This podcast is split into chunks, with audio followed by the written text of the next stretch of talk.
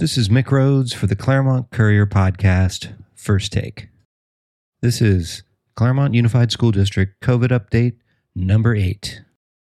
The 2021 22 public school year is nothing if not consistently inconsistent. Last week, Claremont Unified School District reported no students or staff in quarantine for the first time since school began September 1, prompting CUSD Assistant Superintendent Human Services Kevin Ward to say he hoped the good news would become a trend, not an anomaly. This week saw 162 students and two staff quarantined, perhaps confirming it may have unfortunately been the latter. Still, though, Ward remains upbeat. Uh, yeah, maybe so, right? Or, you know, if the trend is kind of this up and down, you know, the little, you know, small roller coaster loops that we go through. This week's quarantines break out as follows 8 at Claremont High, 23, or one classroom, at Mountain View Elementary, 53 in three classrooms at Oakmont, 11, one classroom at Sumner Danbury, 52, two classrooms at Vista, and with its first positive COVID case this year, Sycamore had 15 students from one classroom quarantined, all for a total of 162 across the district.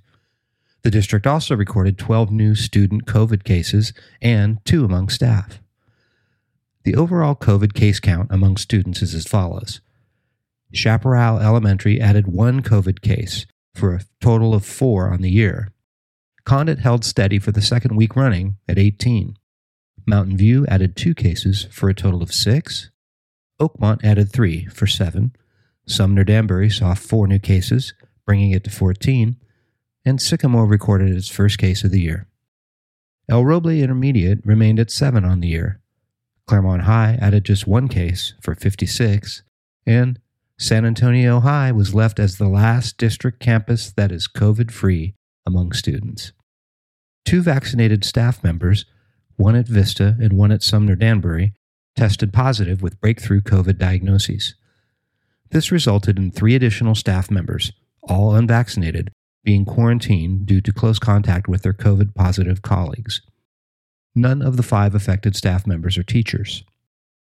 Please note that new cases can increase and quarantine numbers can fluctuate up and down throughout the week. The district's COVID dashboard at www.claremont-ca.schoolloop.com forward slash COVID. That's claremont-ca.schoolloop.com forward slash COVID is updated as new information comes in. Please check there for the latest figures. On the positive side, the new cases have thus far been what Ward described as isolated and unlinked. This is important because when enough cases get connected, the county steps in and declares an outbreak. The district has had two outbreaks thus far this year at Condit and Claremont High. Another bright note occurred Tuesday, Ward told the Courier, when the Los Angeles County Department of Public Health deemed the COVID outbreak at Claremont High School was over. What was positive about that process is, is when that team comes out um, and they you know go through our protocols and look at the line lists and you know kind of go through everything in detail um, and have no findings and have just you know praise uh, and accolades for the staff. That's that's a really good thing for us to let us know that we're we're really doing things well. County Health last week suggested CHS make some adjustments to improve air movement in its gymnasiums, fitness lab, and weight rooms, and that it reposition some air filtration units in classrooms. All of these items were implemented, Ward said. So, you know, we feel positive that, you know, we can move forward and, and continue to keep our students and staff healthy.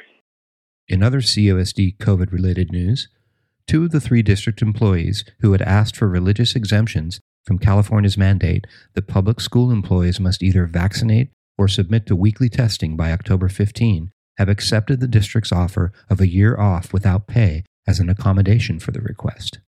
The two employees will first expend their accrued paid vacation and sick time, and after that will be on unpaid leave for up to one year, Ward said. Under the agreement, they could return to work at any time inside of that one year unpaid leave period if the mandate changes or if, uh, I don't know, their vaccination status changes or there's a new test that comes out that they're willing to take, or whatever the conditions are, as long as they can become compliant with the state health order, they can come back at any time. If the staff member's leave stretches beyond a year, they will then be offered the option to return to work and comply with the state order or resign. There's really no other leave options after that. The third staff member who had been seeking a religious exemption agreed to begin weekly testing and is back on the job. The district continues to offer multiple free testing clinics on Mondays from 2 to 4 p.m. at El Roble and 2:45 to 3:45 p.m. at Sycamore, Tuesdays from 2:45 to 3:45 at Vista de Valle, Wednesdays from 1 to 2 p.m. at Condit, and Thursdays from 3:30 to 5 p.m. at Claremont High. Again, for the latest CUSD COVID case numbers and information, go to www.claremont-ca.schoolloop.com forward slash COVID. As always, anyone over the age of 12 can make an appointment to receive a free dose of the readily available FDA and CDC approved COVID vaccine at www.myturn.ca.gov. This has been Mick Rhodes for the Claremont Courier Podcast, First Take. Thanks for listening.